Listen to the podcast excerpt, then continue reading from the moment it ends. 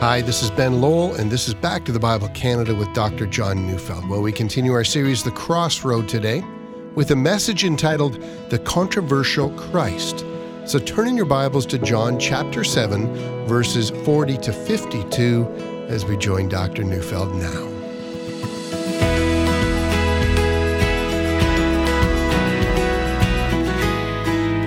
I don't claim to know all the reasons why Jesus produces such strong reactions in people. I just know that he does. I mean, consider the evidence. I mean, first of all, Jesus is the only religious leader that I know of whose name is regularly used to curse. I mean, why do you suppose that is? Or introduce the name of Jesus into polite society and, and watch the pained expression on people's faces. It's not like they, they feel the same way just simply about religion. I mean, you can tell them you just got involved in Buddhism or Hinduism or some form of esoteric meditation and even tell them of your involvement in some project in your local church. And, well, many people will try to understand, but tell them that you've surrendered your life to Jesus. And then there's this pained silence in the conversation. Look, I'm not suggesting that, you know, Christians should try to be offensive when we talk about Jesus. I mean, we should try to be kind and I'm just noting, however, that Jesus produces strong reactions in people. And and what do we make of that? Well, Jesus himself was not surprised by it. Indeed, he indicated that he not only was controversial, but that he had come to bring controversy. Did you know that? Well, he did. Listen to his words in Matthew 10:34. Do not think that I have come to bring peace to the earth. I have not come to bring peace, but a sword. For I have come to set a man against his father, and a daughter against her mother, and a daughter in law against her mother in law. Now, in our ongoing study of John 7, we saw that Jesus made all of humanity an offer. If anyone is thirsty, let him come to me and drink. Or if anyone is dissatisfied with life, just come to me. I will satisfy you to such a degree that rivers of satisfaction will flow from you, and you will never be dissatisfied with life after that. I mean, why in the world would that be controversial? And yet, it is. Now, perhaps I can understand that in his day, but in our day, it seems really confusing to me. I mean, we live in a day of mass advertising. Advertisers tell us that Coke and Pepsi can satisfy, but they don't. And please don't think I'm, I'm speaking against these products. And I mean, if you like them, I mean, go ahead, drink them. But how can there be such a mystique around bubbly flavored sugar water? I mean, why aren't those preposterous claims controversial? But Jesus remains controversial, and we're going to learn some of the reasons for that. So let's get our Bible, John 7 40 to 52. When they heard these words, some of the people said, This really is the prophet. Others said, This is the Christ. But some said, Is the Christ to come from Galilee? Has not the scripture said that the Christ comes from the offspring of David and comes from Bethlehem, the village where David was? So there was a division among the people over him. Some of them wanted to arrest him, but no one laid hands on him. The officers then came to the chief priests and Pharisees, who said to them, Why did you not bring him? And the officers answered, No one ever spoke like this man. The Pharisees answered them, Have you also been deceived? Have any of the authorities or the Pharisees believed in him? But this crowd that does not know the law is accursed. Nicodemus, who had gone to him before and who was one of them, said to them, Does our law judge a man without first giving him a hearing and learning what he does? And they replied, Are you from Galilee too? Search and see that no prophet arises from Galilee. Now let's begin by noticing what brought this controversy. I mean, Jesus has just spoken at the Jewish Feast of Booths, and once he was finished, we notice something vital. Everyone doesn't go home and say, Well, good sermon, Pastor. Rather, his message produces division. I mean, it always did. Everyone was talking about it and getting into heated arguments, and fascinatingly enough, the division he produced is still the division he produces now. Now, in this incident, Jesus actually divides people into three groups. Let's have a look at what happened.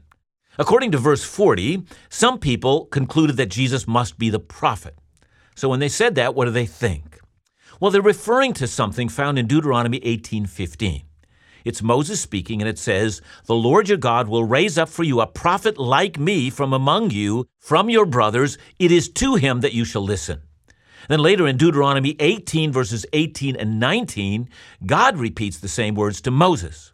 He says, I will raise up for them a prophet like you from among their brothers. And I will put my words in his mouth, and he shall speak to them all that I command him. Now, I know that when Christians today read those verses, we immediately assume that's a prophecy of the Messiah. But interestingly enough, when the Jews in that day read that prophecy, they thought it referred to the forerunner of the Messiah. I mean, they pointed to Malachi 4, verse 5. Behold, I will send you Elijah the prophet before the great and awesome day of the Lord comes. In other words, they believed a prophet like Elijah would come in the last days and he would introduce the Messiah. So when they said he was the prophet, I think they were saying, we think he's the end times forerunner of the Messiah. That's who Jesus is. Now, something needs to be said about this first group. I mean, we have to remember that Jesus has just said, If anyone is thirsty, come to me. I'm the source of the world's satisfaction. And this first group doesn't seem to respond by saying, I don't believe it. They simply respond by saying, Ah, that's the prophet. And you want to say, Well, you guys even been listening to what he's been saying?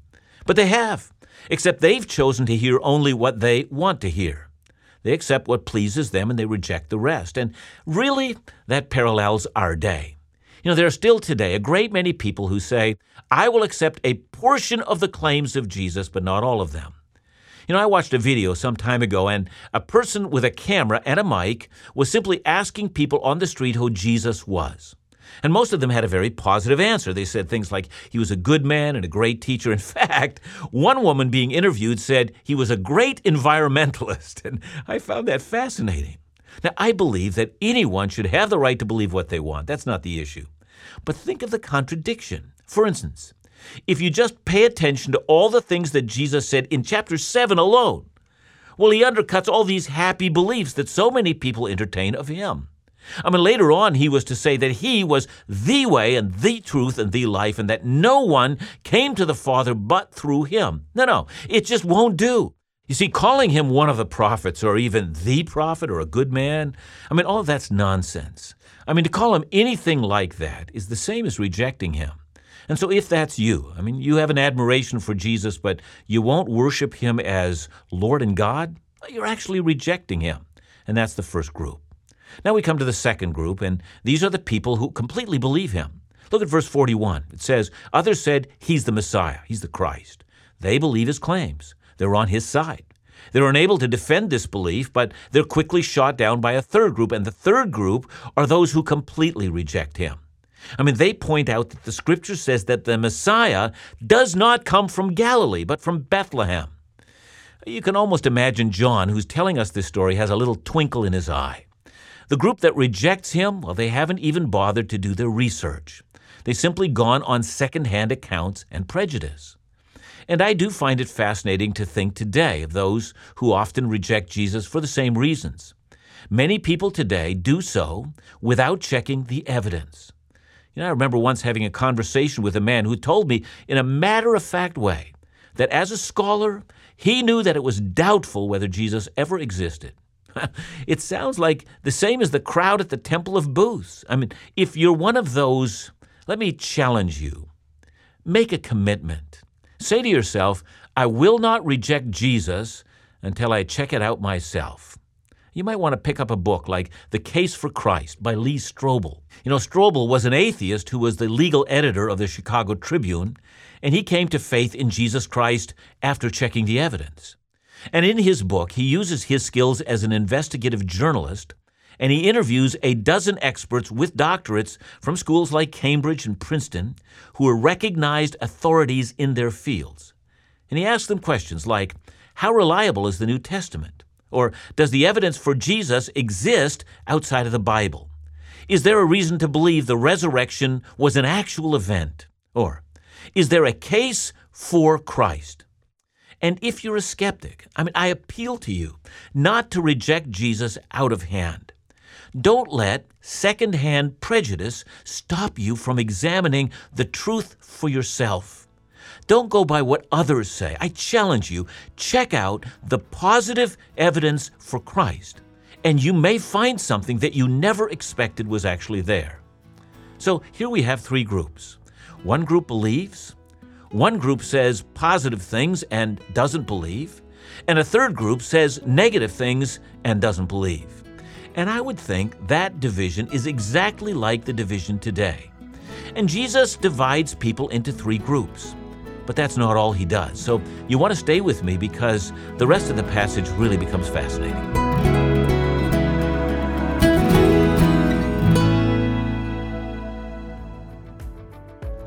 Have you heard Dr. John's latest series in the book of the Psalms, Finding Pleasure in God? Well, if you haven't, or if you'd like to hear it again, or you want to send it to a friend, we want to send Finding Pleasure in God on CD as our gift to you. We also want to include Dr. John's series on Psalm 42 to the King, accompanied by a limited edition illustration of Psalm 42 on a magnet for your kitchen, your office, or shop, all reminding you of God's faithfulness. These three ministry resources, all free as our gift Finding Pleasure with God, To the King, and a limited edition Psalm 42 illustration on a magnet. To ask for your free gifts this month, or to offer a gift to support the ministries of Back to the Bible Canada, call us at 1 800 663 2425 or visit backtothebible.ca.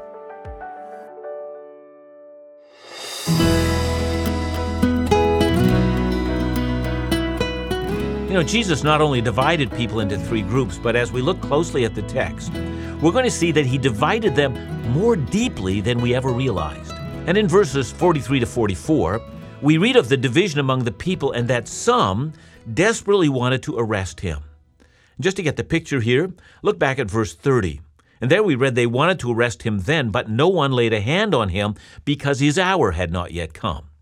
Now, verse 30 happens in the middle of the feast, so verse 44 must happen, you know, about three to four days later. And you have to imagine the scene. The Jewish religious leaders are hatching a plot to murder Jesus. So they get the temple police to agree to arrest him. And this is such an important part of this story. You have to know who the temple police were. They were not thugs who could be hired for money who simply got rid of someone and no one asked questions. No, the temple police were men who would have been drawn from the Levites. They were from the priestly class of people. They were theologically trained and they knew the Old Testament very well. And they were well versed in the various rabbis and their teachings. You know, it was felt in that day that only this kind of person could even be equipped to guard the worship of the temple. Now, for three to four days, they'd been hanging around Jesus and they'd been given orders from the Sanhedrin, the Jewish ruling council, to arrest Jesus when the time was right. So for three days, they're watching him, and for three to four days, they're forced to listen to him. And after three to four days, they fail to arrest him. And why? Well, one reason has already been given earlier in the chapter. Verse 30 told us that his time had not yet come. In other words, it was the Father's will that the Son should not die during the Feast of Booths, but during the Feast of the Passover. Jesus would be the Passover lamb that was slain so that the angel of death would be removed. And that tells you from a grand theological perspective why Jesus was not arrested during the Feast of Booths. But it's now three to four days later, and these theologically trained temple guards, who are forced to follow Jesus around and listen to him, are being torn apart from the inside. I mean, they're listening to words unlike anything they've ever heard before all of their theological training. So now think of it. They could have gone back to the Pharisees and said, Look, I mean, we didn't arrest Jesus because, you know, the whole time there was a crowd around him and we just couldn't get it done without touching off a riot. And, well, that's probably true. And I have no doubt that they would have gotten away with that kind of an answer. But look, that's not what they say. They just confronted the Pharisees and said, Look, we decided not to, because this is a remarkable man. No one we've ever heard speaks this way. Now remember, I said that Jesus divides people more deeply than we realize. Well, he does. He even managed to divide the elite guard, something no Pharisee would ever have dreamt should happen. And that's because, listen, no one is safe in Jesus' presence. I remember a number of years ago, an individual came to the church I was then pastoring, and he told me openly what he had come to do. He said he was raised in a Christian home. He'd been in youth group growing up and had even served at World Vision for a time. But for some reason, I don't know what it was, but he decided he hated God and he hated the Christian church. And he had recently begun living with a woman, and he wanted to bring her to church so that he could ridicule the faith, the church, and everything in the Bible. Well, as so often happens, that girlfriend gave her life to Christ. Now, that's something he never saw coming. I also know a husband and a wife who raised their three kids to hate the Christian faith and were constantly mocking it. All three kids now are in Christ. And that's the problem with Jesus. You can oppose him, but he might win your best friend or your wife or your husband or your children or your parents. And that's precisely the reason he's so controversial. No one ever spoke the way he does. Now, the Pharisees are extremely threatened by this. Their plan to murder Jesus has just failed because the temple police decided not to arrest him. And they were threatened. See, these guys seem more impressed by Jesus than with the Pharisees, and so the Pharisees respond. And if you look at verses 47 to 49, well, the Pharisees are furious. And they ask, Which group do you belong to? Are you theologians? Then you shouldn't believe this guy. Maybe you're just an uneducated, gullible person, just like the rest of this crowd. Now, the word crowd, that's an important word. The Pharisees liked the phrase, the people of the land. By that, they meant the ignorant, the untrained, the gullible, the stupid. This was a show of contempt for common people. And Pharisees thought of themselves as the educated elite, and what do ordinary people know anyway? I find that attitude troublesome today. You just can't get to the truth if you're not humble. I don't care if you're a grade 10 dropout or you're a PhD. You were created in God's image and respect is due. But the elites despise the common people. And then, just as the Pharisees are accusing the officers of being second rate theologians, much like the rabble, that none of them, the important people, have believed in them, it's right then that one of their own people speaks up. Look at verses 50 to 52. Nicodemus comes forward, yeah? That's the same Nicodemus we met all the way back in John chapter 3, the man who came to Jesus by night, and the man whom Jesus explained that he needed to be born again if he were to see the kingdom of heaven. And we'll meet him again in John chapter 19 there we meet him as that brave man who steps forward to take Jesus' broken body from the cross and move it to the tomb. But at this time, right here, he simply asks, Should we condemn this man without getting a thorough analysis of the evidence that is before us? So, can you see how things are really getting out of control now? No one, not even the Pharisee, is safe from Jesus. He will leave no one untouched, and they're furious and they tell Nicodemus to do some research. No prophet has ever come from Galilee. Well, well, in fact, they're wrong. Jonah came from Galilee, so did Nahum, and so did Hosea. I mean, here again is an irony. They're accusing Nicodemus of being ignorant, but look, who is it that hasn't checked the facts? Now remember, I've said that there's always a controversy about Jesus. But now let's ask another question. How can Christians respond properly to controversy with grace and wisdom. And what I want to now do with the remaining time that I have is to take a page from Nicodemus' book on how to respond to accusations with grace. Look at how Nicodemus responds. You know, he could have said, You guys off your rocker? And then he would have started a quarrel. But he was masterful. He doesn't make a statement, he asks a question Can we condemn a man without a fair hearing? It's a classic line. Exodus 23, verse 1. Deuteronomy 1:16. I mean, these texts set out legal requirements for accusations. In effect, Nicodemus is just establishing a point of order. How does the law of God tell us to act at this moment? It's a classic question. Now let's make an application. You know, many of you who are listening to me work in environments where there's profanity constantly, and a number of people use the name of Jesus in that way. Maybe even your boss does. Some of you have been to spiritual conferences that were mandated for you by your workplace, and they opened the door to anything but Christ. Some of you are in university where your professors warn you about hate language regarding any single minority and then turn around and mock Christians as buffoons and idiots. What do you do? Well, maybe you should take a page from Nicodemus' playbook. Learn to raise questions rather than offer judgment.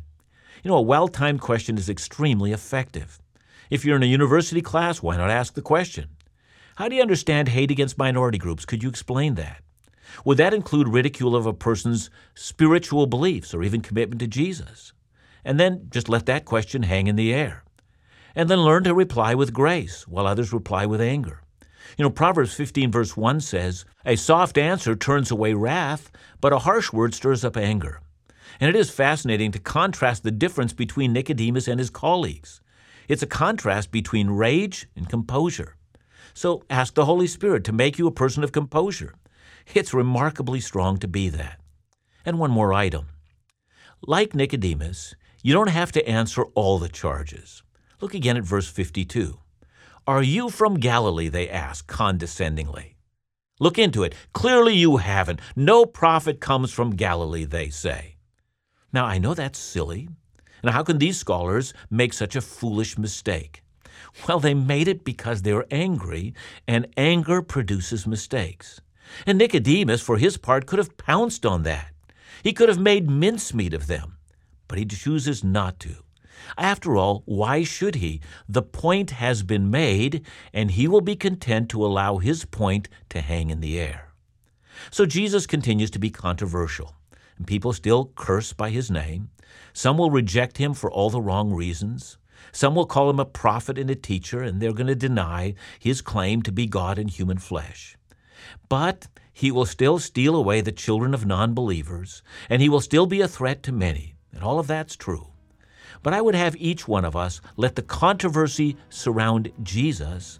Don't make it about yourself. Let us be gentle. Let us be wise. Let us learn how to ask significant questions, and in the process, let the conversation be about Jesus. And in such way, let Him receive all the glory.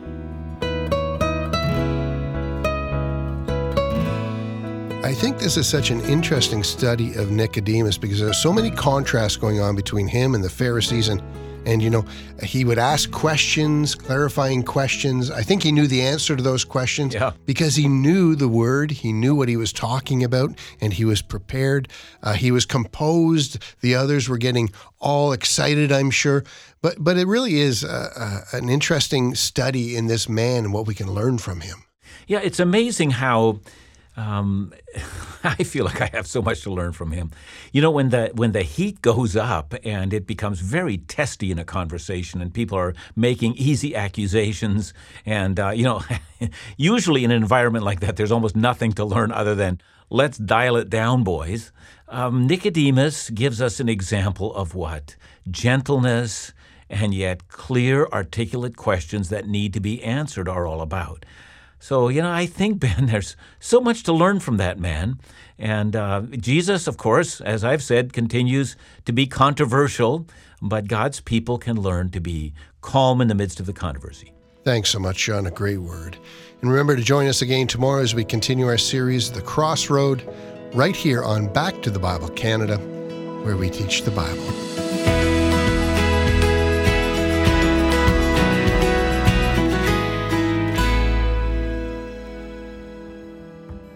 Connecting God's people to God's Word in our world today is critical. And Truth and Life Today with Dr. John Neufeld engages timely issues of life and faith so important for God's people to engage and discuss. Special guests each week examine critical issues that impact our lives and our journey with Jesus. So join us on Truth and Life today by tuning in on Vision TV every Sunday at 12:30 Eastern or subscribe to the Back to the Bible Canada YouTube channel, or simply visit us online at backtothebible.ca. And send us an email at info at backtothebible.ca to let us know that you're watching.